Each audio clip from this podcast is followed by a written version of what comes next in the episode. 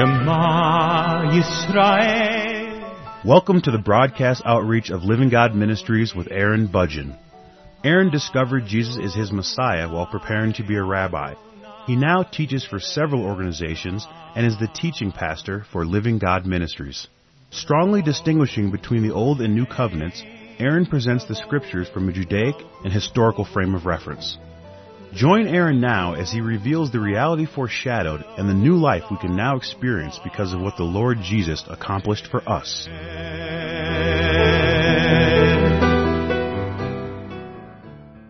There are many opportunities in life to experience problems.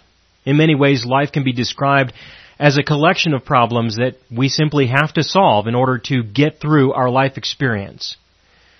And I believe that a mature individual is someone who has found healthy, reasonable ways of handling the problems that they are faced with so that they can go through life in a way that can be described as constructive and that if a person is unable to deal with the problems that they are faced with, then I would describe that individual as being somewhat immature.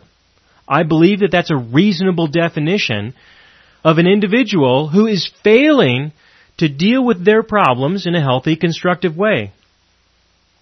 But there are many different ways that people do deal with their problems, try to solve their problems. For example, one way to deal with problems is to get drunk.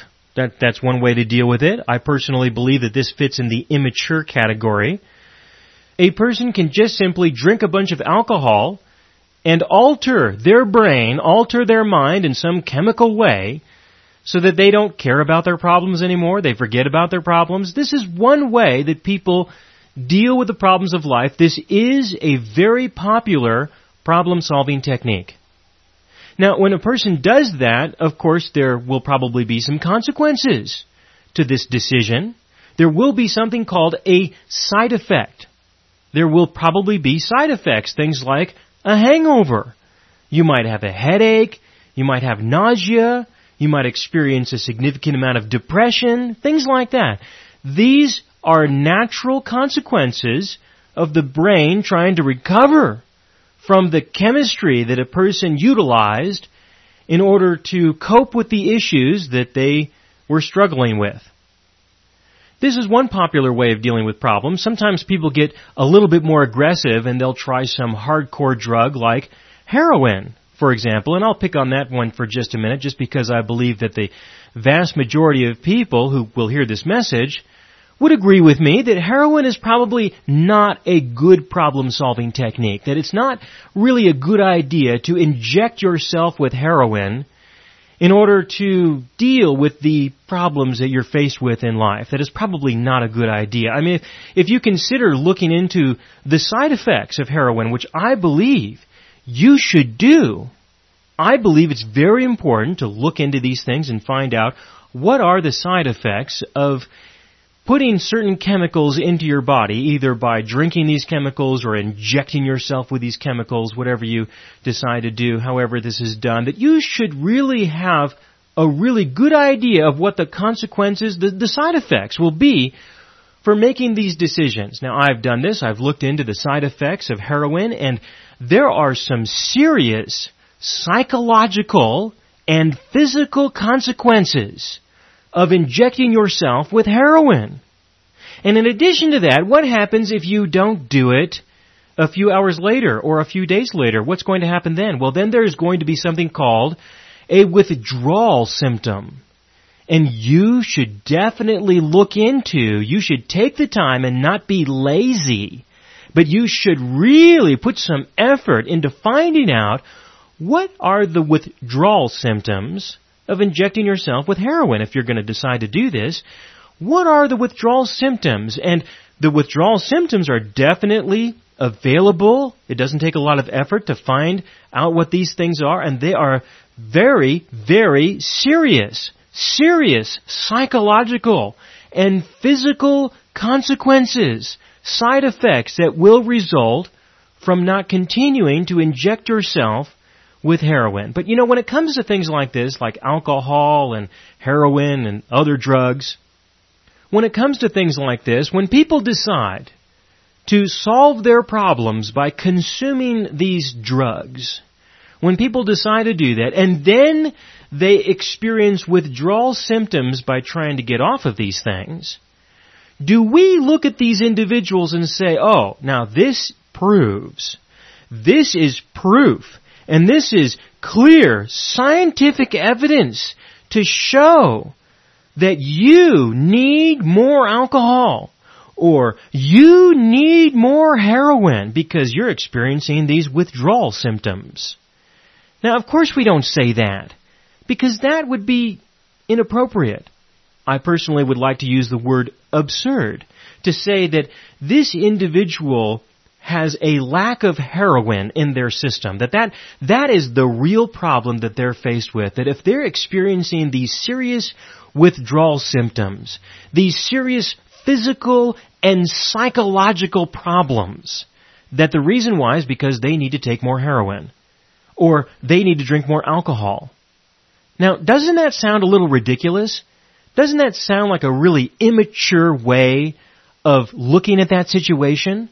Doesn't that sound a little irrational? It's my personal opinion that that is irrational, immature, that that is a very inappropriate way to look at an individual who first decided to solve their problems by using these drugs and then experience not only the side effects, but if they dare try to get off these things, they're going to experience withdrawal symptoms and we make the claim. We make the claim or we make the statement or we take the position that you see these side effects that they are having shows that they really need this stuff or these withdrawal symptoms show that they really need this stuff. They should be having these things. No, we don't say that. Instead, we look at it differently. If someone is addicted to heroin, which is the right word to use in this case, if they're addicted to heroin, in most cases, people try to think of ways of helping this individual get off of this stuff, survive this stuff, stop injecting themselves with this stuff. Because this is extremely destructive. Destructive to these individuals. But what happens if we have an individual who says, oh no, no, in fact, I think we should do everything possible to make sure that this person gets all the heroin that they need. And if anybody says otherwise, we are going to call these people evil.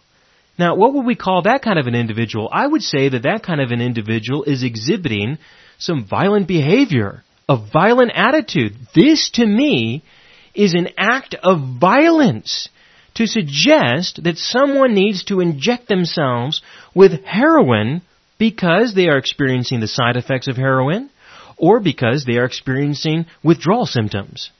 Now, I can understand the necessity to help someone withdraw gradually. I can understand that. But that is not the attitude that a lot of people take. Believe it or not, there are people who really do have this attitude that, you know, because you're having these psychological or emotional problems in your life, because you're having difficulty dealing with the issues of life that you're confronted with, I think that you need to be injected with heroin.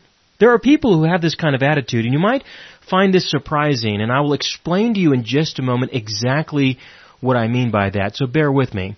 There are people who have this violent attitude, violent attitude that they would be willing to do this to another person for whatever reason, either because they have some good intentions in mind or because they don't want to have to deal with this person and their problems. And if a person tries to get off of this stuff, they will be violent still by continuing to make sure that they cannot find a way to get off of this stuff. Now, of course, I'm using this as an example to talk about something else. But there are people, we call them drug pushers and things like that. There are people who we call criminals who are violent towards other people by getting them addicted to things like this. And of course, then these people become dependent on them to do all kinds of horrible things. But this is a very important example to understand because now I'm going to tell you that this does happen in other ways. This happens in the world of something called antidepressants. It does. This is the same model, the exact same model. Now I have spent many years looking into antidepressants, these medications, these drugs that people take in order to alter their brain so that they don't have to cope with the problems or deal with the problems that they're faced with in life. I've spent a lot of time looking into these things.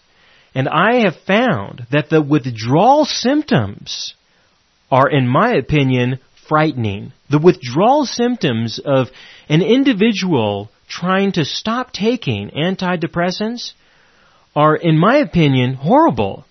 I believe you should look into this. I believe that you should look into the withdrawal symptoms that people experience when they stop taking antidepressants. And this information is very much available. And I believe that if a person is going to stop taking these things, I believe that the evidence shows that they are going to need some serious help, some serious medical supervision if they decide not to take these drugs anymore. I have looked into the withdrawal symptoms and they are scary. And if you don't know what they are, I'm not going to tell you what they are. You should be mature enough and responsible enough as an individual, even though you may not be taking these at all or you may not know anybody who's taking these at all. It's a very important part of our society. And I believe that you should be mature and responsible and find out what are the withdrawal symptoms of an individual trying to get off of these things. I'll tell you one withdrawal symptom, depression. Now, doesn't that sound a little odd to you? It sounds a little odd to me that if a person is taking antidepressants so that they're not depressed, if they stop taking these antidepressants, then they are going to have a chemically induced, a physiologically induced depression. And so how could they ever get off of these things? I mean, imagine the amount of depression that an individual can experience as a well-defined withdrawal symptom of getting off of antidepressants. I mean, it's like a catch-22. You either stay on these things so that you don't experience the withdrawal symptoms, or you're going to try to stop taking these things and then you're going to experience these withdrawal symptoms that would cause you to take these drugs again anyway. This is a serious problem. And I believe that if somebody wants to try to stop taking these things, that they need some serious medical supervision of some kind. But consider this, please, and that is that the withdrawal symptoms are very serious. And you know, as I examine the withdrawal symptoms between something like heroin and antidepressants, I find some interesting similarities. And I think that if you were to look into it, if you were to take the time to examine that, you probably would see that there are some very interesting similarities also. Now, of course, it's not just that, there's also the side effects. The side effects of people taking these kinds of medications. Serious physiological and psychological problems, many of which can be permanent in the sense that there is nothing that you will ever be able to do to recover from taking one pill. You don't necessarily have to take a lot the consequences can be extremely severe. And it is the responsibility, from what I understand, according to the information that I've looked at, from what I understand, it's the responsibility of the person who's going to consume these things to look into the withdrawal symptoms, to look into the side effects. That is not necessarily the responsibility of the person who's prescribing them or giving these drugs to somebody else. That's not necessarily the case. And so I believe I really believe that it is important for you and anyone else you may know to be educated, to be informed of the facts concerning side effects and withdrawal symptoms and all that stuff associated with it before you subject yourselves to these things because if you don't, then the consequences can be catastrophic. Now, I've brought this up with a lot of people over the years, and I have found that people have a lot of different reactions to what I believe concerning this. One thing that I have definitely noticed is that there are people who are violent people, without question in my mind. Obviously, not everyone is like this, but I know a lot of people who would prefer to harm other people they really do want to drug other people in their lives because they don't want to have to deal with the problems that these other people have. I personally believe that that is an attitude of violence. When I look at the side effects and the withdrawal symptoms and what these things will do to people, to me, it's my personal opinion that this fits in the category of violence. I really do believe that. Now, I have not found very many medical professionals who have that kind of an attitude. From what I personally have found, the medical professionals who try to push these drugs are mainly interested in the money. There is a monetary motivation concerning that. There is a huge amount of money in this business. And in my opinion, from what I have found by having conversations with various professionals who are very much involved in this subject area, as far as I can tell, it's really just the money for them. But when it comes to other people, there are other issues, and one of them is definitely violence to push these things on other people, either by endorsing someone consuming them or by encouraging someone to consume them.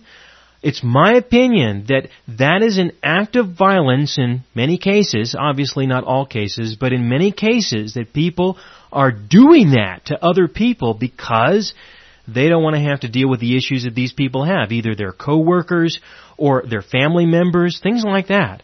And I personally believe that this needs to be mentioned, that there are people like this, and I don't think that it's a constructive way for people to have relationships with each other. I really don't.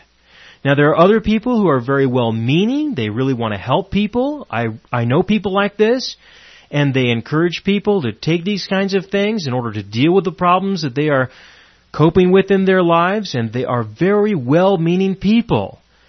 But unfortunately, what I have found with very few exceptions, they're just simply misinformed. And for the most part, I think that they are intentionally not looking at the real facts.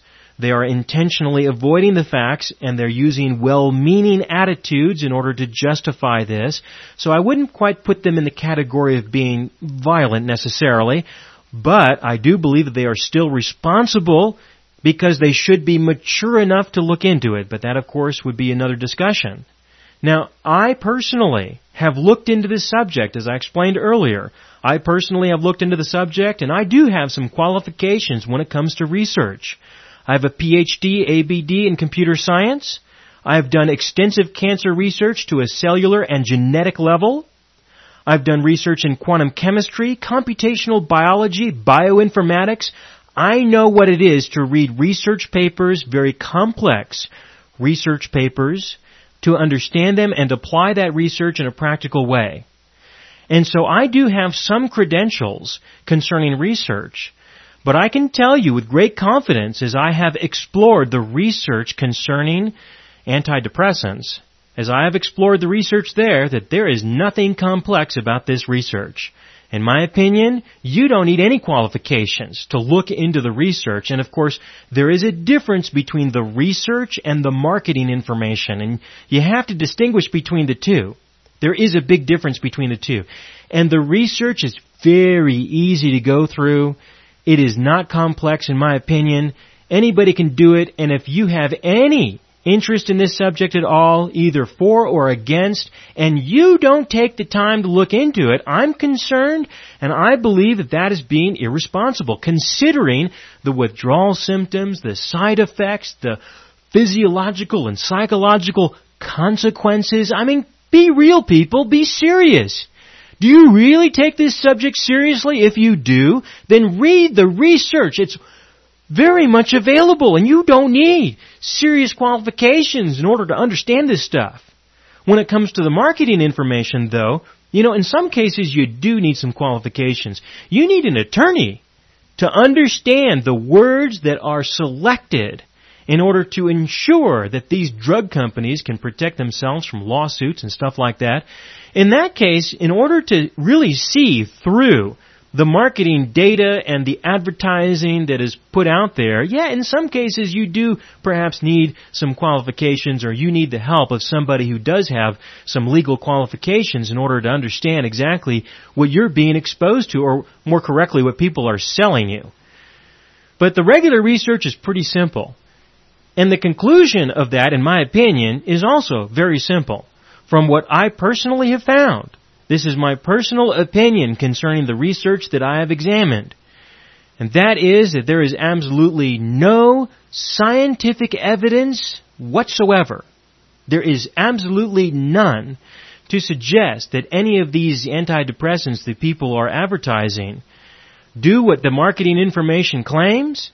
I have yet to find any scientific evidence whatsoever that shows that depression is the result of some chemical imbalance of some kind, that there is any psychological problem whatsoever that is caused by a serotonin or chemical imbalance in the brain. I have not found, and I have looked, I have really put some time into it, and I suspect that you probably have too, haven't you? Well, if you haven't, then you should seriously consider doing that, and not just listen to what I have to say concerning it. If you haven't looked into it yourself, and you have a position of any kind concerning this, concerning this subject, you look into it. You take the time to examine it. You really should do that, but for myself, I've looked into it, and from what I can tell, as someone who has extensive experience in studying things like this, that there is absolutely no evidence to support what people are believing and what people are doing at all. There just isn't. From what I can tell, there's only two things that really support the use of antidepressants for people to deal with their personal problems in life. The first thing is a person's desire to drug someone so they don't have to deal with these people. That's definitely a big one. Obviously not in all cases. And the other factor is definitely monetary. It's definitely motivated by money. So I believe that this is a very important subject because of the physiological and psychological consequences that occur. But of course, the work that I am doing right now is biblical. The work that I'm doing right now is related to the gospel our understanding of the living God. And so why would I bring up a subject like this? Well, the reason why I am bringing up this subject is because this is a barrier that a lot of people experience when it comes to growing in their relationship with their God. This is a very serious barrier. You know, a lot of the teachings that I have done have had to do with theological barriers that people have experienced when they have been exposed to various denominations or churches or belief systems or whatever, I deal with those theological barriers and take those barriers away. And when people see those barriers taken away, then they have an opportunity to begin a relationship with their God in a way that they never experienced before. And positive results do occur from that. Well, this is a barrier too. It really is. I have found this to be a very significant barrier in a lot of people's lives people who I've personally had strong relationships with and other people who I've not had significant relationships with, but I've watched them nonetheless. And I have found that the beliefs that people have concerning these drugs, concerning these problem solving techniques, the beliefs that people have concerning the physiology of a person's brain and the way that we respond to the problems that we are faced with in life, our coping mechanisms and our decisions and how we deal with these things, these are significant and they do. They do have spiritual consequences because what people believe concerning these things prevent them from believing the truths that the Lord has for them that will set them free. Now, you know, when it comes to the psychological and the psychiatric community of which I am very familiar with, I've spent a lot of time with what I refer to as psychos for short, when I refer to psychologists and psychiatrists, I usually just make it easy and use that phrase. When I deal with psychos, I have found that it is very unusual to find one who really has any alternative, who really knows how to solve personal problems. I've just found that to be the case. I've talked with a lot of them, and you know, one of the popular questions I like to ask is, why did you get into this field? Why did you decide to become a psychologist or a psychiatrist? And you should do this. You should really ask these kinds of questions of people. What motivated you to get into this kind of stuff and become a professional like this? And, you know, a very popular answer, not always, but a very popular answer is, well, I had all these personal issues, all these personal problems, and so I got into this field to perhaps deal with my own problems, and then I would be able to help others deal with similar problems. And that's a very noble answer, a good answer. I can certainly appreciate it. But have they had any success? It's very unusual. I have found it's very unusual to find any of them who have any success. And so, in most cases, people have no alternative but to turn to these drugs and deal with the consequences and the side effects and the withdrawal symptoms and all those things because they have nothing else. But folks, I have something else. I really do. I have the living God. I have the gospel. I have the truth of the living God. And I have seen the effect of that in comparison to these medications. And because of that, I have conviction. I have an attitude that some people may call arrogant or whatever. But I have an attitude and I have conviction concerning this. I really do believe that Jesus is the answer. I really do. Now, unfortunately, I've found that these medications can be a serious obstacle, a serious obstacle to the truth of the gospel and the truth of God. And so I don't believe that a person should just say, well, I'm just going to turn to Jesus and that's going to be my way out. I mean, I can say, and I can say very sincerely, God help you in trying to get off of these things. But you definitely need some medical help in order to do so. And when you do survive, if you do survive these medications, then it's my opinion that you will have an opportunity for a new beginning. But my goodness, the withdrawal symptoms, the side effects, all of that are going to be tough to get through. But if you do, then you can listen to the next program, which is where I'm going to pick up, and that has to do with the subject of how do we really face the problems of life, and how can the Lord Jesus really be applicable in our life experience. And I will continue in the next broadcast.